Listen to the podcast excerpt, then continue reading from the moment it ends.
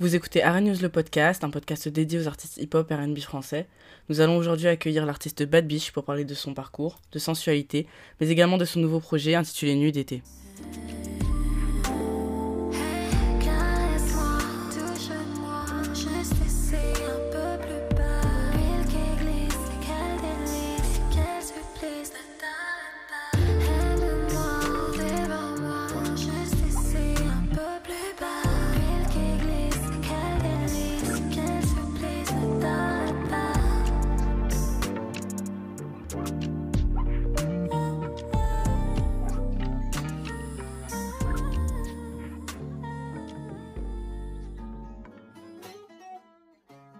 Alors moi c'est Bad Biche, j'ai 24 ans et je viens de Paris.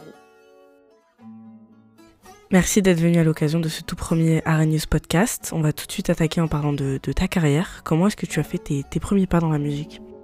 Euh, j'ai toujours euh, beaucoup chanté comme ça pour le plaisir et un jour euh, j'ai des amis du collège quand j'avais 13 ans qui m'ont dit mais tu chantes trop bien, faut peut-être dans cette école de musique dans laquelle on est juste à côté dans le 18e qui s'appelle Atla, faut que tu viennes et donc j'ai commencé, c'est comme ça que j'ai commencé vraiment la musique à travailler avec des musiciens, à prendre des cours de chant, à composer, c'est comme ça que j'ai commencé, donc il y a 11 ans maintenant.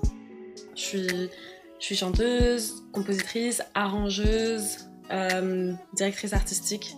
En fait, j'ai une vision globale de ma musique. C'est pas juste euh, j'interprète, c'est, pour moi, enfin, c'est c'est une création artistique qui est 360, qui est globale. Voilà. Mais du coup, finalement, avec toutes ces casquettes, ta part de création, elle se trouve où sur tes morceaux? Qu'est-ce que tu fais euh, sur tes sons, en fait, concrètement? Alors, moi, je fais surtout de l'arrangement. C'est-à-dire que moi, je suis pas beatmakeuse, tu vois, je suis pas beatmakeuse et non plus, je joue pas d'instrument. Par contre, euh, par contre, je sais ce que je veux. Et du coup, je travaille avec des compositeurs, avec des, musiciens, des producteurs. Et en fait, je suis avec eux de A à Z. Et en gros, je leur dis ce que je veux faire. Je leur dis, ok, je veux une snare comme ça, je veux qu'elle fasse comme ça, qu'elle tape comme ça, la 808. Tu vois, la 808 comme ça, bah non, je veux pas ça, je veux ça. Je veux, enfin, tu vois, genre, en fait, je construis le truc avec eux. Mais euh, c'est pas moi qui le fais. Et après, une fois que j'ai tous les éléments, toute la base, je fais pas mal d'arrangements euh, sur Ableton. Genre, euh, genre, je rajoute des petits trucs, euh, je recale des choses différemment, je- j'enlève des choses, je rajoute des choses. Mais euh, voilà. Alors moi, il y a une question que je me suis toujours posée, ça vaut pour tous les artistes d'ailleurs, enfin quasiment. C'est euh, pourquoi est-ce que tu continues? Parce que tu aurais très bien pu te dire, ok, j'ai fait, j'ai vu ce que je peux faire, j'ai vu que j'ai du talent, donc pourquoi continuer? Genre moi par exemple, tu vois, je me suis très très vite lassée de la prod. Et je pense que c'est parce que genre il y a un moment où je me suis posée et où je me suis dit ok là j'ai fait le tour. Après forcément j'avais pas vraiment fait le tour. Il y a toujours à apprendre et euh, mais c'est devenu beaucoup moins enrichissant. Je prenais beaucoup moins de plaisir que quand j'étais dans l'inconnu en fait. Donc je me demandais euh, pourquoi est-ce que toi tu continues Est-ce qu'il y a un- une- une raison particulière? Alors pourquoi je poursuis la musique? Euh, Parce que franchement, c'est vital. Genre, ma vie, elle aurait pas de sens. Elle aurait pas de sens si, si je faisais pas de musique. Euh, en 2018, j'ai perdu ma voix pendant deux ans. Euh, je savais pas pourquoi. J'ai mis longtemps à, la retrouver. J'ai perdu ma voix et j'ai cru que j'allais crever. Donc euh, voilà, c'est pour ça que je continue la musique. Parce que c'est ma médecine, c'est c'est ma raison d'être, euh, c'est ce qui me- m'anime, ce qui me pousse à me lever le matin. C'est ma raison d'être, tout simplement. Tu parles beaucoup euh, des cinq sens dans ta musique, en plongeant l'auditeur en immersion totale. Tu as d'ailleurs fait une release partie immersive pour ton projet Nuit d'été, donc les participants pouvaient se faire masser, sentir un parfum, la couleur de chaque titre, voir des tableaux, t'écouter, donc c'était vraiment euh, complet. Euh, T'as l'air d'avoir quand même un lien plus particulier avec les parfums, est-ce que tu peux m'en parler? Alors, euh, bah, quand j'avais 7 ans, ma mère a perdu son odorat. Et en fait, euh, inconsciemment, je m'en suis rendu compte des années plus tard, inconsciemment, moi, c'est comme si j'ai commencé à sentir pour deux. Mon, odorat s'est développé de ouf. Et j'ai commencé à être passionnée par bah, tout ce qui sentait bon, tu vois, notamment les parfums, surtout les parfums. Et, euh, et en fait, maintenant, je travaille là-dedans. À côté de la musique, euh, je travaille dans le parfum. euh, je, suis, experte en parfum, donc j'écris des critiques de parfum, j'écris des textes sur le parfum, je travaille avec des marques, j'écris leurs textes, voilà. Donc le parfum, c'est ma deuxième passion, vraiment les odeurs, le monde des odeurs. C'est quelque chose qui est très présent dans ma vie, tu vois. Quand je rentre dans une pièce, la première chose que je fais, c'est pas de, de voir, de regarder, c'est de sentir. Et j'ai des informations par rapport à ça. Par exemple, euh, quand, on est rentré, quand je suis rentrée ici, là, le premier truc que j'ai remarqué, c'est, je sais pas si je pense que c'est toi, t'as un parfum, tu mets du parfum. Je sais pas ce que c'est, mais ça sent très bon. Je suis rentrée, je me suis dit, ah, c'est agréable. Et je me suis sentie bien, tu vois. Euh, parce que, tu vois, ça aurait été vibe différente si j'étais rentrée, ça pue la sueur. J'aurais été en mode, ah, fais chier, je vais rester là pendant deux heures, ça va puer. Alors que là, j'étais en mode, ah, nice. Voilà. Il y a beaucoup de correspondances qui se font entre le parfum et la musique. Tu sais, euh, dans le parfum comme dans la musique, on parle de notes, on parle d'accords, on parle euh, d'harmonie. Donc euh, c'est un vocabulaire qu'on retrouve dans les deux. Enfin, c'est plutôt le vocabulaire de la musique qu'on utilise beaucoup dans le parfum. Donc ça, c'est un, un lien qu'on peut faire. Et après, moi, tu vois, quand je fais de la musique, quand j'écris euh, mes, sons, j'essaye de faire des choses, euh, enfin d'écrire des textes très immersifs. Donc je parle beaucoup des cinq sens. Je parle pas que des odeurs, je parle des goûts, je parle des, des sensations, des textures, des, sons et tout. Mais je parle aussi des odeurs. Et euh, donc c'est un lien qu'on peut faire aussi. Et voilà, j'aime faire de la musique immersive où on peut presque sentir le morceau, goûter le morceau. Voilà.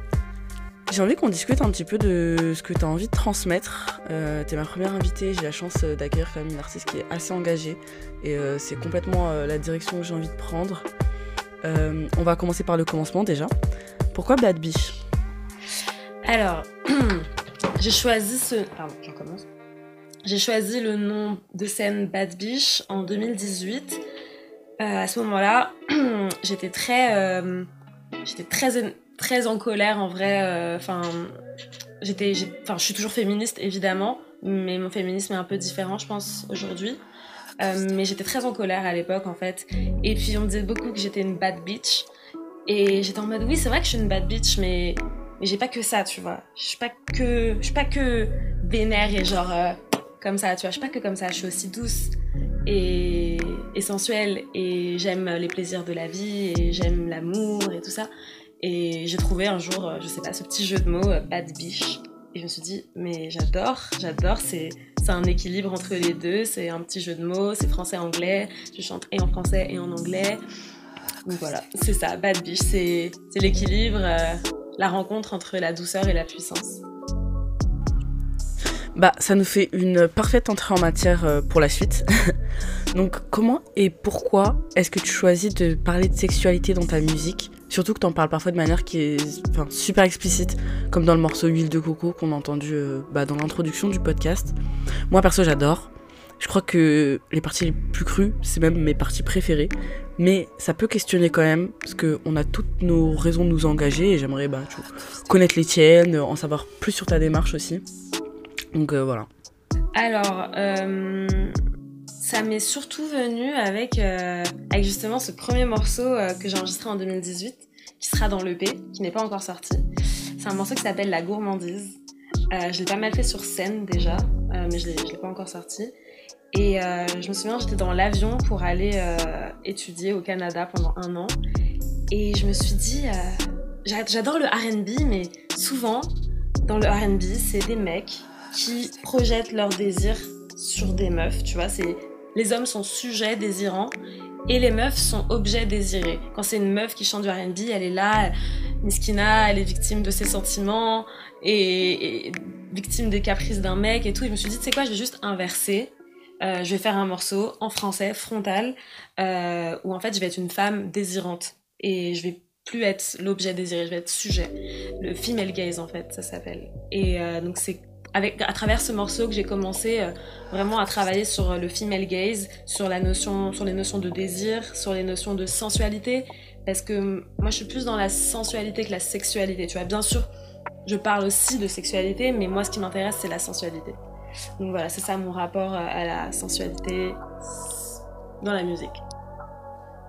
Ouais, quand je, quand je parle de, de sensualité dans ma musique, clairement, il y a, une mission, enfin, une mission que je me suis donnée, c'est euh, de participer à, à ce mouvement euh, mondial d'artistes, de, gens, de femmes qui, en fait, euh, libèrent, euh, leur sexualité, guérissent leur sexualité, guérissent des, siècles et des siècles d'oppression sexuelle, de, de, de trauma, euh, de tu vois. Et, moi, pour moi, ce message-là que j'ai apporté, l'aboutissement, ça a un peu été, euh, je pense, le morceau Lilith. Je sais pas si tu le connais. Euh, Lilith, euh, c'est dans la, dans la mythologie hébraïque, c'est la déesse de la sensualité. C'était la première femme sur terre avant Ève.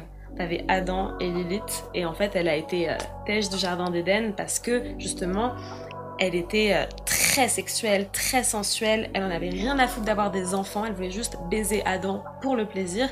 Et ça, il a pas kiffé. Et le patriarcat a repris le dessus, tu vois. Et elle a été diabolisée à travers les siècles. Elle aurait été remplacée par Ève, etc. Et quand j'ai fait mon morceau Lilith, du coup, j'ai incarné Lilith, cette déesse de la sensualité qui, qui est complètement maîtresse de sa sexualité. Je l'ai incarnée, j'ai parlé en son nom pour, si tu veux, la réhabiliter dans l'im- dans l'imaginaire collectif. Et honnêtement, il se passe quelque chose avec ce morceau. Genre, euh, c'est le premier morceau où il y a autant, bah, justement, de femmes qui viennent me voir et qui me disent Ah, mais je la chante tout le temps. euh, Ah, mais je l'écoute tout le temps. Vraiment, elle me met dans un état. J'ai fait une release party pour Lilith. Ah, ça, c'est une anecdote. J'ai fait une release party pour Lilith euh, chez moi. À ce moment-là, j'avais un, un grand appart.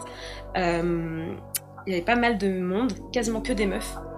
Mon dieu, c'était chaud Oh, La vibe, la vibe ce soir-là, que tout le monde se pécho, que tout le monde se fout à moitié à poil, tout le monde danse, tout le monde chante, une énergie, mais juste c'était la pleine lune, euh, c'était n'importe quoi. C'était donc ouais Lilith vraiment. euh, je pense que j'ai réussi à canaliser ce message-là, ce message de libération sexuelle, ce, message de pouvoir, de puissance. Et tu vois, rien que d'en parler, euh, rien que d'en parler, je le ressens, tu vois. Donc je pense que c'est un morceau euh, qui, qui est puissant et, et qui, qui a du sens. Mais surtout que toi, en fait, est-ce que c'est pas d'autant plus important d'en parler en tant que femme, artiste, euh, racisée et en plus sexy, tu vois, parce que du coup, toi, tu, c'est vrai que tu, tu les cumules, les oppressions, tu vois, notamment euh, la fétichisation, le racisme, le sexisme, euh, et j'en passe, et des meilleurs d'ailleurs. hein. Mais euh, comment est-ce que tu arrives à à composer aussi avec, avec ça? Parce que c'est vrai que du coup ça peut venir peut-être altérer ton discours auprès de certaines personnes. Comment est-ce que tu concilies ton engagement à toutes ces à toutes ces cases en fait dans lesquelles on te met Très, très bonne question. Euh, effectivement, euh, bah, quand t'as par exemple euh, Angèle euh, qui va, quand t'as Angèle qui va faire un morceau féministe, balance ton quoi, etc. Disons que elle a déjà, enfin, même si c'est bien, c'est très bien, c'est féministe, etc. Elle a le chemin qui est déblayé devant elle, tu vois, il n'y a, pas de problème. euh, elle est protégée d'une certaine manière, je pense.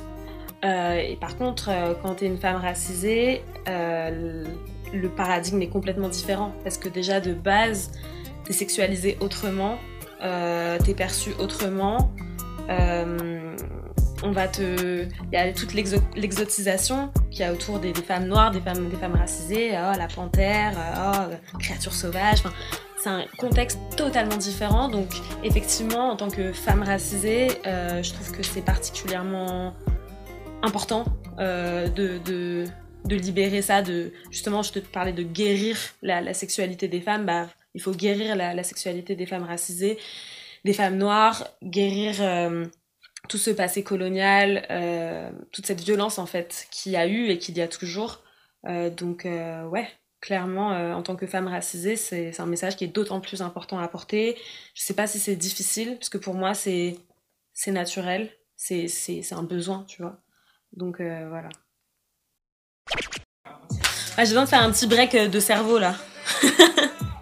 Eh, le parfum, arrêtez de mentir, j'ai failli intervenir. C'est mon parfum. C'est moi vrai J'ai dit même. C'est ton parfum. Les gens veulent mentir ici là. C'est pas vas-y.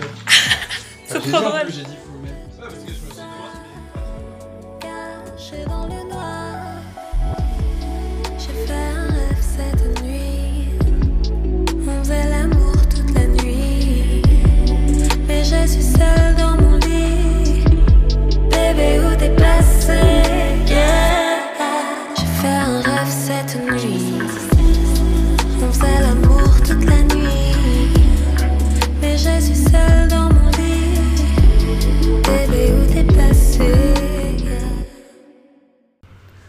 vient d'écouter euh, un extrait de ton projet Nuit d'été. Donc là, le morceau en question, c'est Rêve.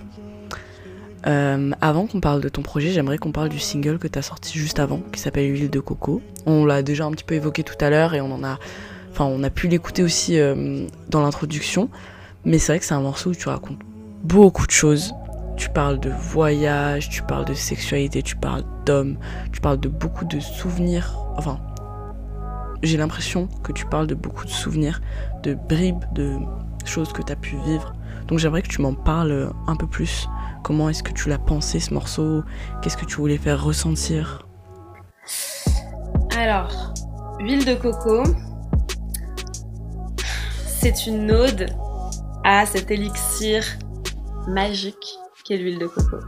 Pour moi, c'est vraiment un élixir sensuel qui m'a accompagnée dans mes péripéties ces, dernières années. Je ne donnerai pas de détails, non, vous n'aurez pas les histoires précises qui ont inspiré ce morceau. Mais en tout cas, je me suis rendu compte euh, ces dernières années qu'elle euh, est un peu omniprésente dans ma vie et euh, notamment euh, dans mes aventures, dans mes frasques, tu vois. Et j'en raconte un petit peu dans le morceau d'ailleurs. Enfin, si vous écoutez bien, il y a des petits doubles sens un petit peu coquins cachés un peu partout dans le texte. mais sinon, je me suis inspirée notamment d'un space cake que j'ai goûté au Mexique. C'était, je venais d'arriver au Mexique la première fois que j'y suis allée il y a 4 ans il y a une meuf incroyable qui arrive et qui me fait Do you want one? Je fais What is it? Elle me dit c'est un space cake vegan avec de l'huile de coco. Et le truc, il m'a envoyé sur l'espace. Sur l'espace. J'avais des hallucinations, c'était incroyable. Et euh, bah voilà, du coup, j'en parle aussi de ce space cake. Il y a toute une partie du morceau euh, où je parle de ce moment où, je tripais et tout. Donc voilà, c'est une sorte de fable, si tu veux, euh, ce morceau Huile de coco, une fable sensuelle où je raconte un peu mes aventures. Et, et, musicalement, je me suis éclatée sur ce morceau. Genre, je crois que je suis vraiment allée, pas au bout de ce que je pouvais faire, mais je suis allée, je suis allée aussi loin que je pouvais, honnêtement. Genre, ce morceau, je suis, je suis comblée. Je suis comblée. Voilà. tu me, demandes, tu me demandais tout à l'heure, tu me demandais tout à l'heure pourquoi je caractérise ma musique de R&B alternatif c'est parce que si je devais réduire ma musique à un style, je dirais que c'est la plus grosse influence, c'est le R&B. Mais concrètement, dans ma musique, il y a du, dans les influences, il y a du R&B, il y a de la trap, il y a du jazz, il y a de la bossa nova, il y a du trip hop, tout ce que j'ai cité avant en fait, c'est tout ce que j'aime. Et donc évidemment, euh, j'avais envie dans ce bébé là, cette EP, j'avais envie de mettre tout ce que j'aime, tout, sans concession sans concession. Et euh, donc j'ai mis euh, des accords jazz, mais je vais pas trop spoiler, mais j'ai fait un beau mélange, j'ai fait un beau métissage, tu vois. Et, euh, et, on parlait de trap, pour moi la fin de Huile de Coco, il y a un switch et ça part en trap, alors que c'est pas du tout trap le reste du morceau, ça part en trap avec des 808 de l'enfer. ça part. Là, je me suis grave inspirée de Summer Walker, je pense, euh, dans, dans la vibe. J'adore ce passage d'ailleurs, l'outro. Donc voilà. J'ai tout le temps donc voilà pour finir. Petit tic de langage. Du coup, euh, effectivement, euh, t'as parlé de, ton EP qui est sorti il y a un petit peu plus d'un mois euh, au moment de la sortie de ce podcast. Qu'est-ce que ça représente pour toi de sortir Nuit d'été, ton premier projet?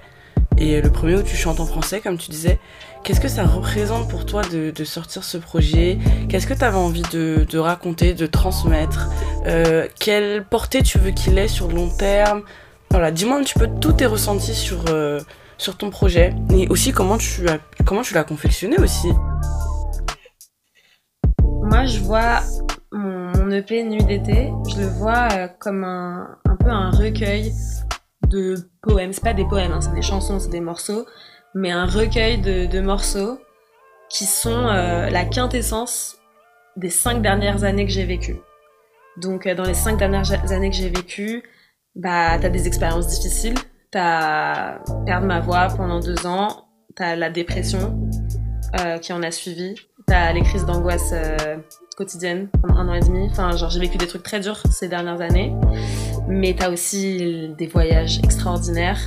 Euh, t'as aussi la découverte de ma, enfin, la découverte de ma spiritualité, ma connexion à moi-même et le sens que j'ai trouvé à la vie. T'as euh, plein d'expériences, t'as beaucoup de sensualité, beaucoup de sensorialité, tu vois, genre vraiment, euh, j'ai essayé de faire un, un EP justement à travers le mix, les arrangements, les instruments, quelque chose qui te mette, euh, qui te plonge dans un monde, tu vois. euh, tu vois, dans, par exemple, dans Huile de coco, dans le refrain, t'as juste, les seuls instruments, c'est une guitare, une voix et des oiseaux, des chants d'oiseaux. Les oiseaux, c'est des oiseaux que j'ai enregistrés quand j'étais au Mexique. J'ai vécu six mois au Mexique. Je suis, allée au Mexique pour retrouver ma voix, en fait. Et quand j'étais là-bas, j'ai enregistré plein de sons. Parce qu'il y avait des oiseaux de ouf. Ils faisaient des bruits, genre. Ils faisaient des bruits de fou. Et du coup, et du coup, je les ai enregistrés et je les ai mis euh, dans, dans plusieurs morceaux. Il y a des, y a des sons euh, de la nature euh, que j'ai enregistrés moi-même au Mexique. Donc j'ai vraiment essayé de créer, en fait, un univers. Un univers, 360, je l'ai déjà dit, mais quelque chose d'immersif. Et euh, donc voilà, Nuit d'été, c'est des fables, c'est des contes, c'est des souvenirs de ces nuits euh, d'été, parce que pendant deux ans, j'avais pas j'avais pas d'hiver vu que j'étais, je m'arrangeais pour pas avoir d'hiver. Et euh, voilà, donc c'est c'est un mélange de de magie, de, de sensualité, de spiritualité, de d'histoire, voilà. Sortir ce projet, ça représente tel- tellement, tellement. Ça représente la fin d'un cycle pour moi. Ça représente vraiment, là, les, je te disais, les cinq dernières années, elles ont été hyper chargées euh, en intensité, en émotion, en, en combat, en combat avec moi-même, en combat avec les autres, en déconstruction, en guérison, en souffrance. Et en fait, euh, là, je sens que là, quand je vais sortir euh, Nuit d'été, ça va être ces cinq dernières années que je vais que je vais laisser partir en fait. Je vais les, je vais lâcher prise. Je vais, et donc je sens que ça va être le début d'un nouveau cycle. Ça va être que ce soit professionnellement dans la musique ou que parce que c'est mon premier EP en fait. Tu vois, c'est mon premier projet. Euh, c'est mon premier projet en français en plus. Personne n'avait entendu euh, chanter en français. Tu vois, sur Spotify, euh, avant, avant Huile de Coco, j'avais déjà fait des morceaux sur scène, mais jamais euh, enregistrés. Donc voilà, et au niveau personnel, sortir ce projet, effectivement, c'est comme accoucher. C'est comme si j'étais en gestation depuis 5 ans et que le bébé voulait pas sortir et que moi non plus, j'étais pas prête. J'étais pas prête à me séparer du bébé. Et là, euh, franchement, sortir ce projet, c'est quelque chose qui est très fort émotionnellement. Euh, et j'ai hâte spirituellement aussi pour pouvoir évoluer, pour pouvoir avancer. Parce que là, je sens qu'il y a eu beaucoup de blocages. Tu vois, je vous ai pas raconté, mais faire ce projet avec tous les musiciens et tout, ça a été extrêmement complexe, très complexe. Des, choses euh, bah, interpersonnelles à gérer, des, trucs artistiques, des, annulations, des, tu vois, gérer euh, toute une team de musiciens, c'est complexe. Les, les égos de chacun, etc. Et euh, ça, a, bloqué énormément les morceaux, à un moment, on, on savait plus où on allait, on avait plus d'ins- enfin, j'avais plus d'inspi, je savais plus. Et là, en fait, euh, ça s'est débloqué à des moments, genre morceau par morceau, il y a un moment, ils se sont débloqués et moi, je voulais que ce soit parfait, en fait. C'est ça, je voulais tellement que ce soit parfait. C'est ça qui a été très compliqué, je pense, aussi pour les personnes avec qui j'ai travaillé. J'ai toujours eu une exigence très, très forte et, et pour cette EP, euh, elle, était, elle a été plus forte que jamais. Et là, en fait, de le laisser. de m'en défaire. Enfin, c'est pas que je m'en défais, c'est que je l'ouvre, c'est que je le partage au monde. Ça va être très très intense, je pense. Et mon EP Nuit d'été est disponible depuis le 25 novembre sur toutes les plateformes. Retrouvez-moi sur les réseaux sociaux, donc Bad Biche Gabi en un seul mot sur Instagram et sur toutes les plateformes Bad Biche en deux mots.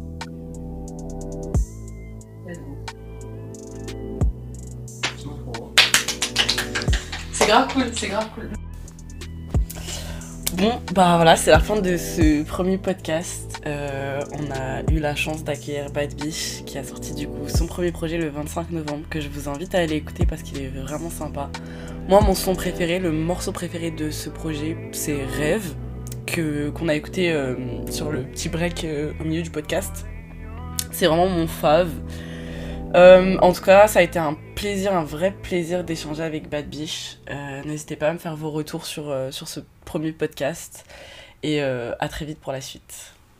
Yeah.